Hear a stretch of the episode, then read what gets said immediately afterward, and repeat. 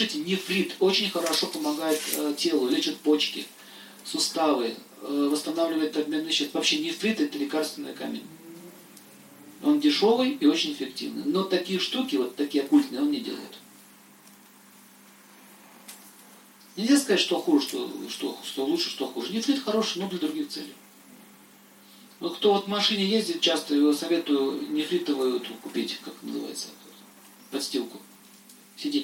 Периодически, чтобы застоя не было.